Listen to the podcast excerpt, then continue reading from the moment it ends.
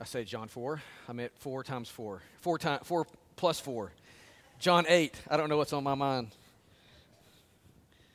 It's funny, we were doing math problems in the truck on the way here this morning, and apparently I don't know my math. John chapter 8, and we're going to be there in the first 11 verses in just a moment. Last Sunday afternoon, you were probably like a, several other million people all around the world glued to your television sets as you watched literally one of the greatest comebacks in the history of golf. It's really one of the greatest comeback stories of all time. I mean, you think about it. Uh, there is Tiger Woods, his putt there on the 18th hole, dropping into the cup at the Masters tournament. It was a phenomenal and a remarkable uh, just scene to watch. I mean, in that moment, Tiger secured his fifth green jacket, one behind the all time leader, Jack Nicklaus.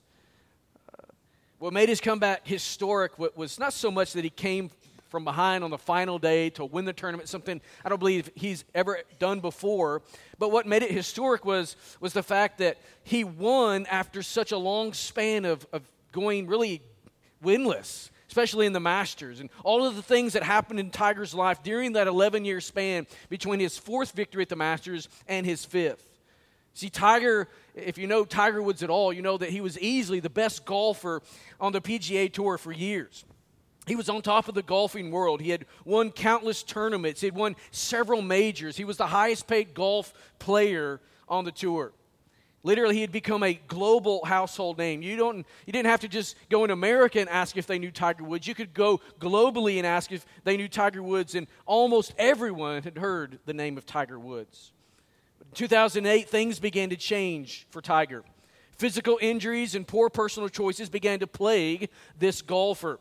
Tiger, he's undergone a knee surgery. He's had several spinal surgeries. In fact, just a, a, few years ago, no one thought that he would be able to play at such a high level that he was accustomed to. In fact, Tiger even questioned whether or not he would play golf again.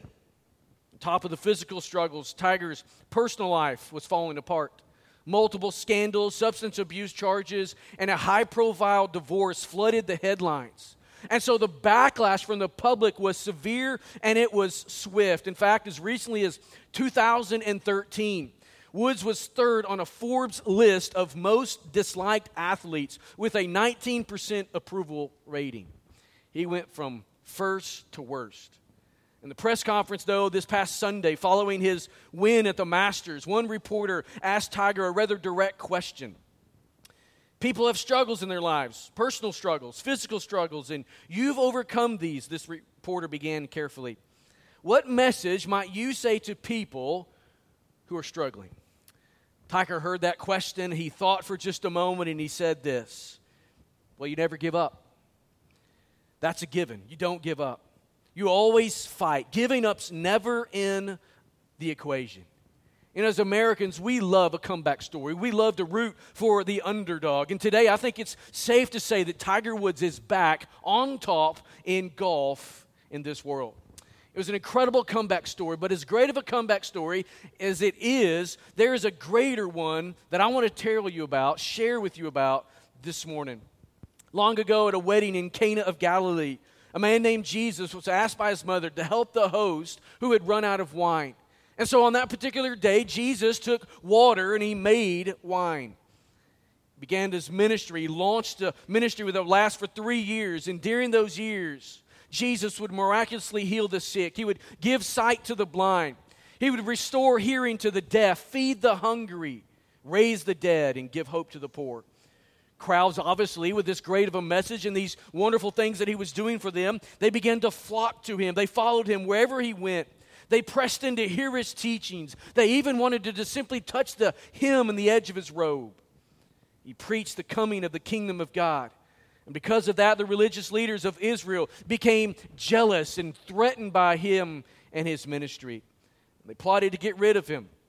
They falsely accused Jesus of blasphemy and had him crucified by the Romans on a cross The crowds who once hailed him just days before as the coming Messiah, saying, Blessed is he who comes in the name of the Lord, now are shouting, Crucify him. The Roman governor obliged their demand. So Jesus was crucified on a cross, crucified between two thieves. Think about that. The man who had never had a sinful thought, the man who had never spoken a sinful word, the man who had never performed a sinful action, is now being put to death as a criminal, hanging between two thieves. Jesus suffered and died on what we could estimate is Friday, April 7th, AD 30. His blood was shed there on that cross. As he died, his followers took his body down and laid it in a borrowed tomb. Saturday was the Sabbath for the Jews. It was also the Passover, and so no work could be done on that day. Therefore, early on Sunday morning, April 9th, AD 30, Mary Magdalene and some others came to the tomb to finish the burial ritual. To their amazement, they found that the stone covering the tomb had been moved. It had been rolled away, Luke 20, verse 1 tells us. They soon discovered Jesus had been resurrected from the dead. And for 40 days, Jesus stayed with his disciples. Hundreds of people, the Bible tells us, witnessed him in his resurrected state.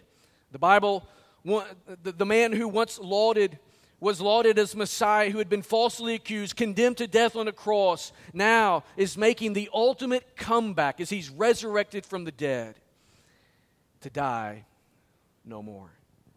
Today is Easter, and obviously we're here to worship and to celebrate what Jesus has done for us. The fact that he ha- is no longer dead, the fact that he's not in a tomb, but he is risen and risen indeed. And so, on this annual celebration of the resurrection of Jesus Christ, we gather to worship. But why?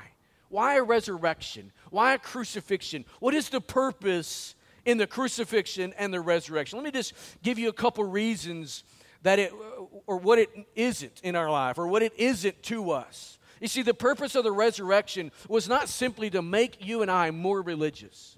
Jesus, as God the Son, didn't come to this earth so that we could become more religious. If he wanted people to be religious, the Pharisees and the scribes and the people of Judah were religious enough.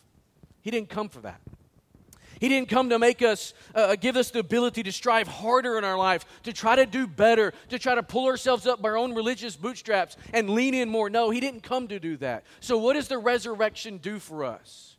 It comes through the resurrected life to give us new life. He comes to make us holy. That is the purpose of the resurrection.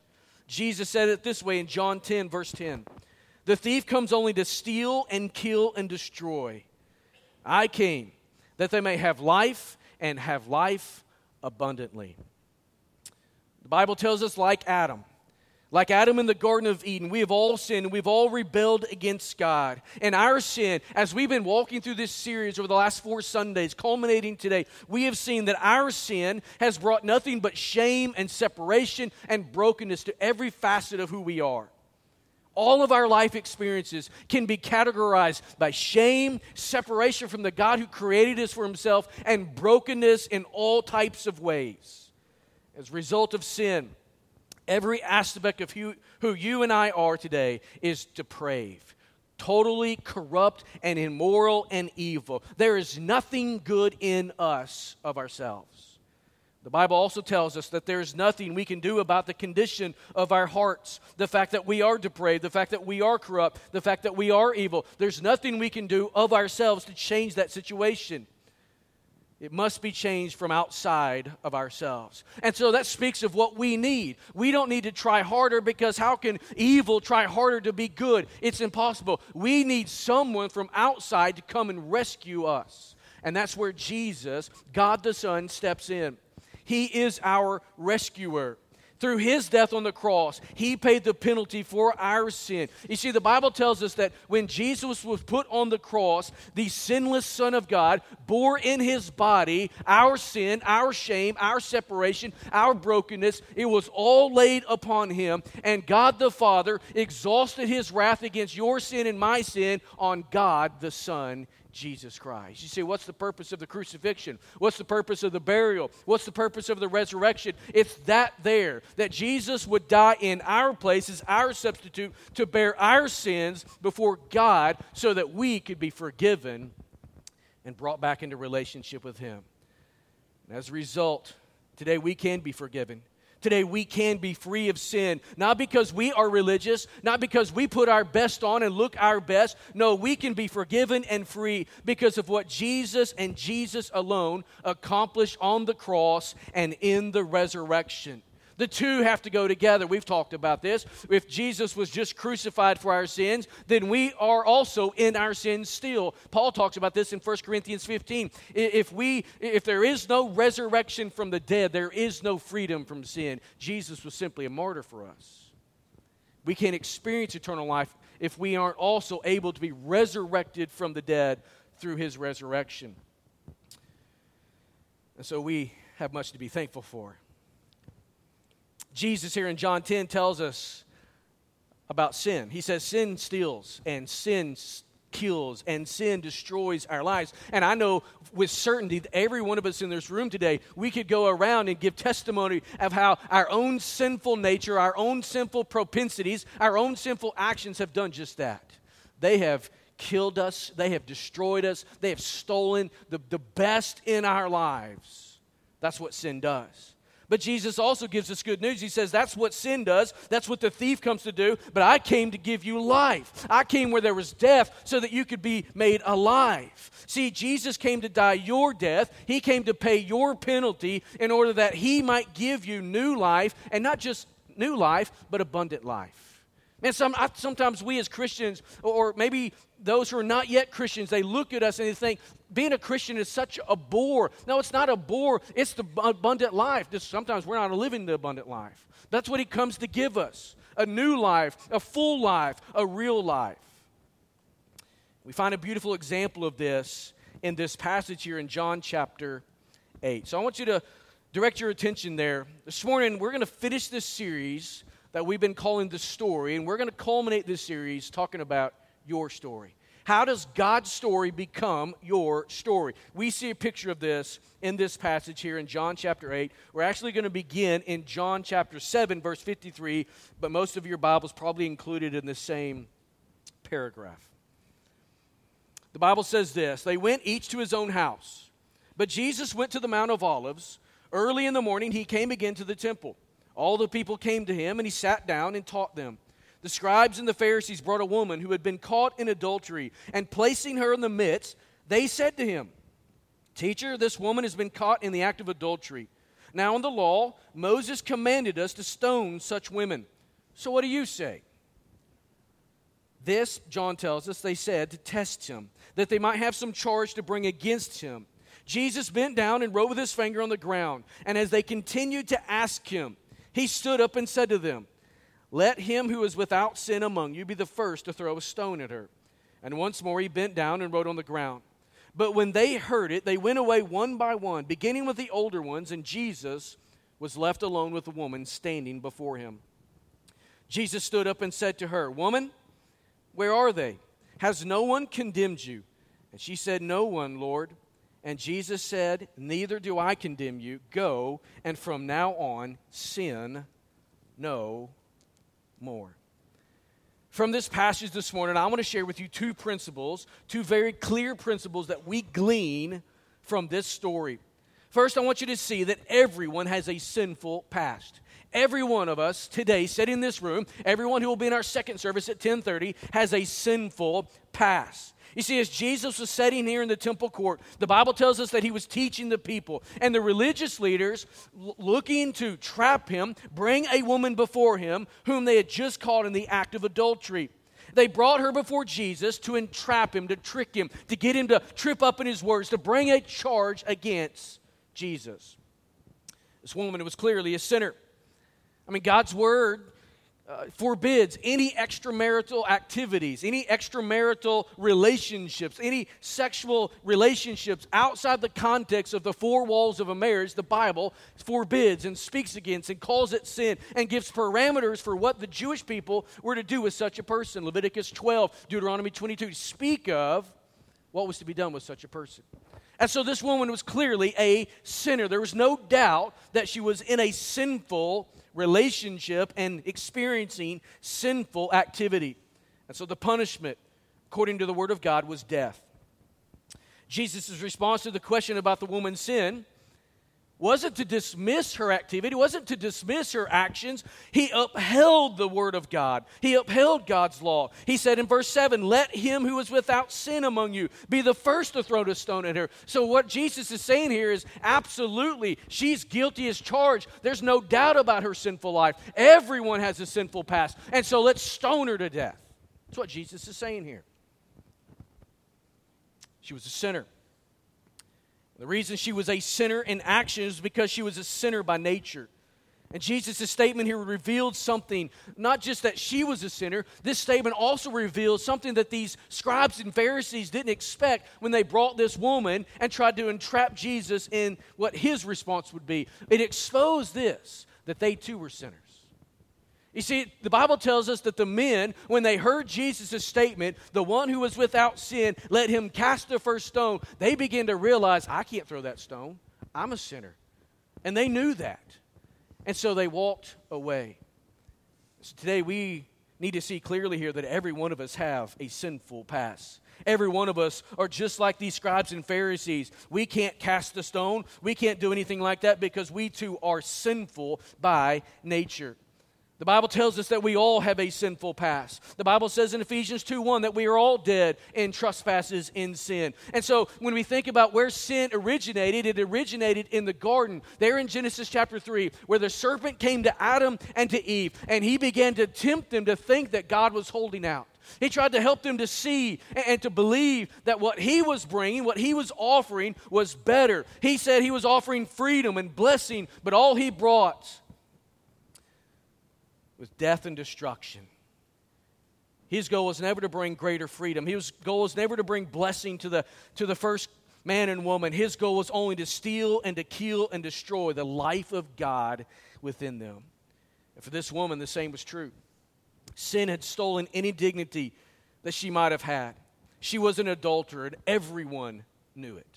Everyone knew it. If they didn't know it before this, they knew it now. It was paraded before everyone she would forever be an outcast in that society. It was very possible that the religious leaders, as they captured her in the very act, that they paraded her before Jesus, naked and bare before the whole community. It had stolen any dignity she ever might have had. Shame cloaked her life. And today, we look at our own lives and we see that shame, shame is what we're full of. For her, we also see that sin had killed her life with God.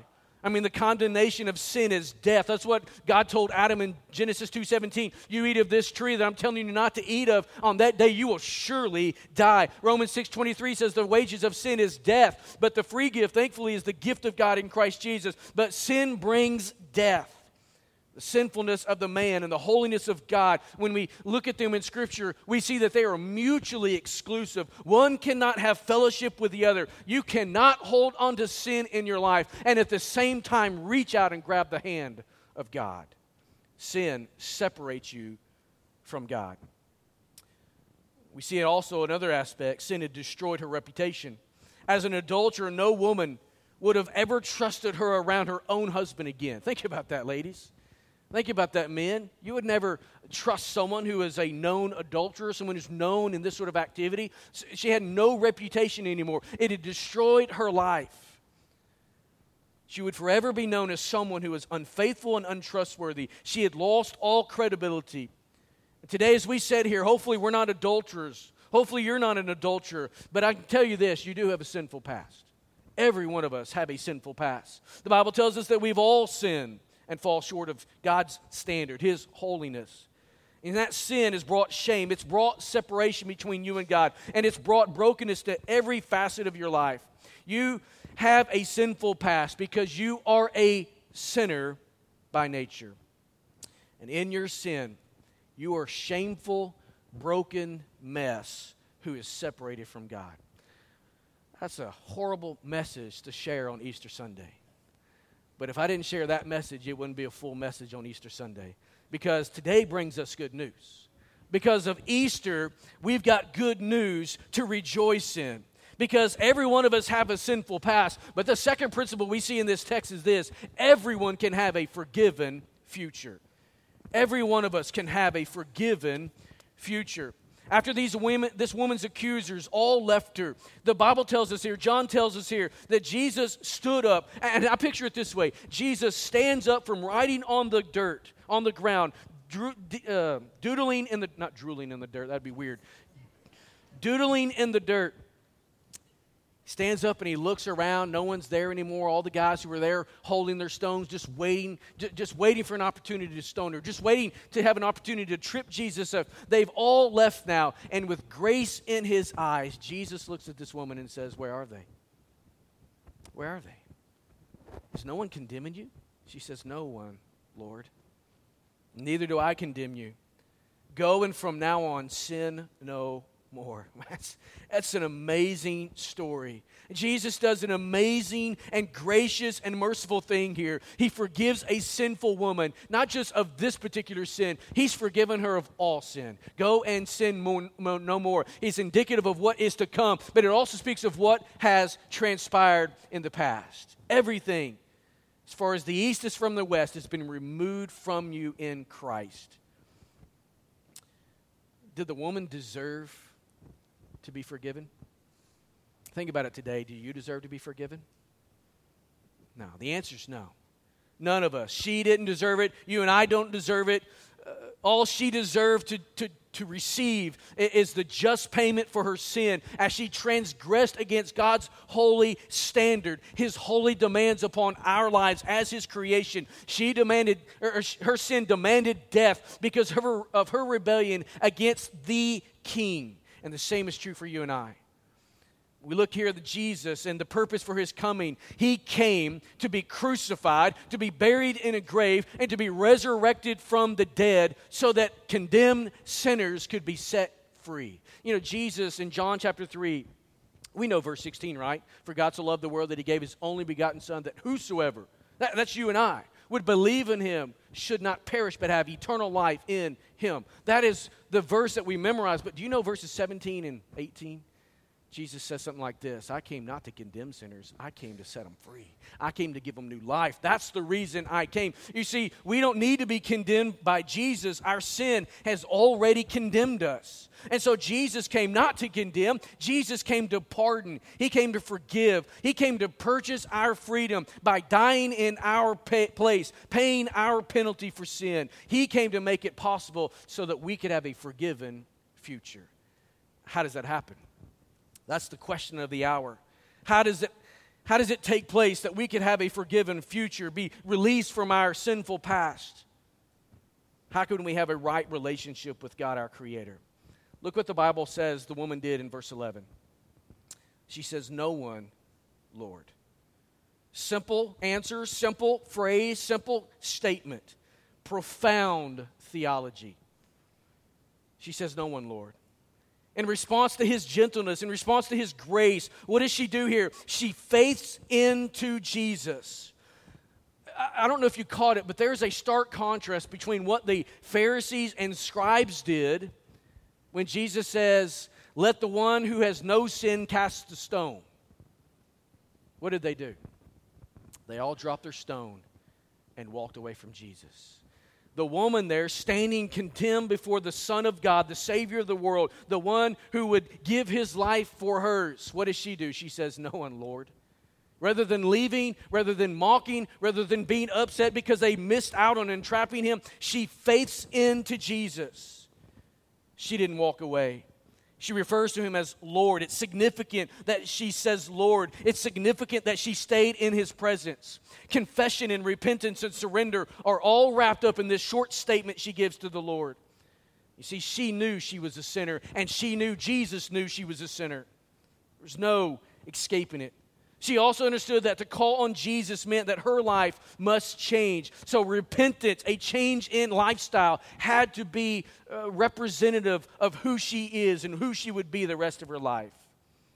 It had to be a reality. And finally, she was fully aware that Jesus was not a genie she could call on when she was in a jam. How many of us today, as Christians, our call upon Jesus is only when we can't do it ourselves? Anybody like that will testify? I, there's times in my life where I treat the Lord like that.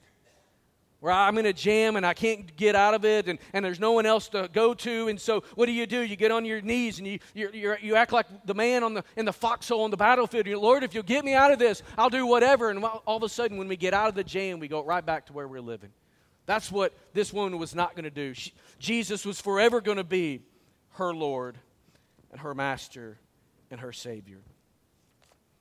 Like the woman today, when we confess our sinfulness, when we repent of that sin, when we surrender to the Lordship of Jesus in our own life, we can and we will experience the forgiveness of all sin and have a forgiven future. Being able to walk out of a sinful past and into a forgiven future. When you look at the story of Jesus, we can easily see that it's the greatest comeback story of all time. Think about it.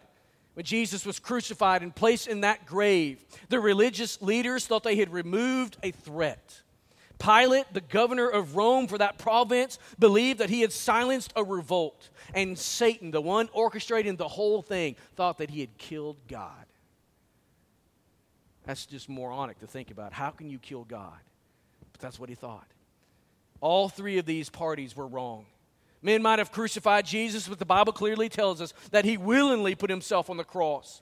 His body was placed in a tomb, but the grave could not hold him. And three days later, what we celebrate today and every Sunday is that Jesus stood up. He conquered death, He conquered hell, He conquered the grave. Why? So that we could have life and have life abundantly. This morning, do you see how good Easter is? You see how good Easter is? We have a faith that is in God who is not a religious philosophy. He's not a good idea. He's not a good moral man that we kind of look at for inspiration. No, He is the God who created us, the God who died for us so that we could have life. That is good news. Big question before us this morning Have you embraced that good news? I want, as we close here, I want to ask you to do something for me. I want you to put yourself in this story. This story here in John 8 Put yourself there. Think of yourselves in this woman's place. Satan is dragging you. He's those religious people. He's dragging you before Jesus. And he says this This man, this woman, this kid right here, look what he or she's done. They've sinned against you. They've broken your law. They've transgressed your command. And the word of God, your, your law, your word, God, says that they deserve death. What say you, God? Jesus, you know what he'd say? He'd say basically the same thing he said to this lady absolutely her sin deserves the punishment of the law, deserves death. But there's good news. I died in her place. I died in that kid's place. I died in that senior adult man's place because I love him because I love this man. I love this woman because I love this child. You may stand there, Satan, and condemn them, and they are rightly condemned because of their sin. But because of my love for them and my grace toward them, I am putting myself in their place to exhaust the wrath of God against their sin in my own body. Yes, they deserve it, but I love them too much to let them experience it. And today I offer forgiveness. Today I don't condemn. Today I offer life to them. Put yourself in the store this morning. Have you received the gift of God of eternal life? Have you experienced forgiveness of sin? Have you experienced new life in Jesus? Today on this Easter Sunday morning, I can't think of anything better to do than to say yes to the story of God and allow Him to make it your story. We're going to have a time of invitation, a response time, if you will, in just a moment. Nick and some of our team are going to come up and they're going to play some music. And, and this is an opportunity. We're going to stand to our feet after I pray. And, and I'm going to ask, I'm going to invite you to come to the fore, to the front. I'm going to invite you as a Christian. Maybe God has spoken into your life. You just want to celebrate Jesus. You feel like you need to pray. Maybe you need to come forward and do that and just get down here and, and just spend some time with the Lord, worshiping Him at these steps, making it an altar unto the Lord. I'm going to encourage you to do that. But this morning, if you are not in relationship with Jesus, perhaps you've realized it for the very first time in your life today. Maybe you're the religious kid that so many of us have been, and you're all of a sudden beginning to realize, I am lost. I, I, I'm the religious Pharisee that's standing there, and I've got nothing to show in my life except for sin. And today, you need a life redeemed by Jesus. I'm going to invite you to come. Maybe this is your first time you've ever darkened the door of a church. You've never heard the gospel before, never heard the name of Jesus before. But through the Spirit of God, it's resonating with your heart. I want to invite you to come. We're going to get you with one of our encouragers. Someone's going to take you out. They'll take a little pamphlet with you. They'll talk through the gospel that I've shared this morning and help you and walk you into a life and a relationship with Jesus Christ. Let's pray. Father, we love you and we're so grateful for what you've done for us. Thank you for Easter. Thank you today in Israel. There's an empty tomb. We thank you that nearly 2,000 years ago, a couple days before that tomb was filled, there was a Savior entering the city of Jerusalem. That Savior went to the cross, blood was shed, death was made, payment was offered so that we could be forgiven. This morning, as we sat in this room on this day, I pray for every person who's not in relationship with Jesus that today, as the Bible says, would be the day of salvation for them. God, they would be resurrected out of the deadness of their spiritual life into a resurrected new life in Jesus sinful past moved out of the way, a forgiven future with them presently and before them for the rest of their life. God, help that man, that woman, that child this morning who desperately needs to know you to say yes to Jesus. God, I pray that no one today would be like those Pharisees and, and realize I'm a sinner, I'm undone, there's something wrong with me, I'm not right. But like those Pharisees and scribes, walk away. Father, may we be like this woman who stays in the presence of Jesus and says, Yes, Lord. Yes, Lord. I want your forgiveness. I need your forgiveness. I need your presence in my life. God, help us as Christians here. Maybe Christians walking into guilty distance to do the same thing. Lord, I don't want to walk in sin. I don't want to walk in shame. I don't want to experience the brokenness that sin brings. I want to experience the life and the abundance that God so, des- so desires to give me. Bless this time, Lord. As we've prayed for weeks, for this moment, may we respond in faith, respond in repentance of sin. We pray in Jesus' name.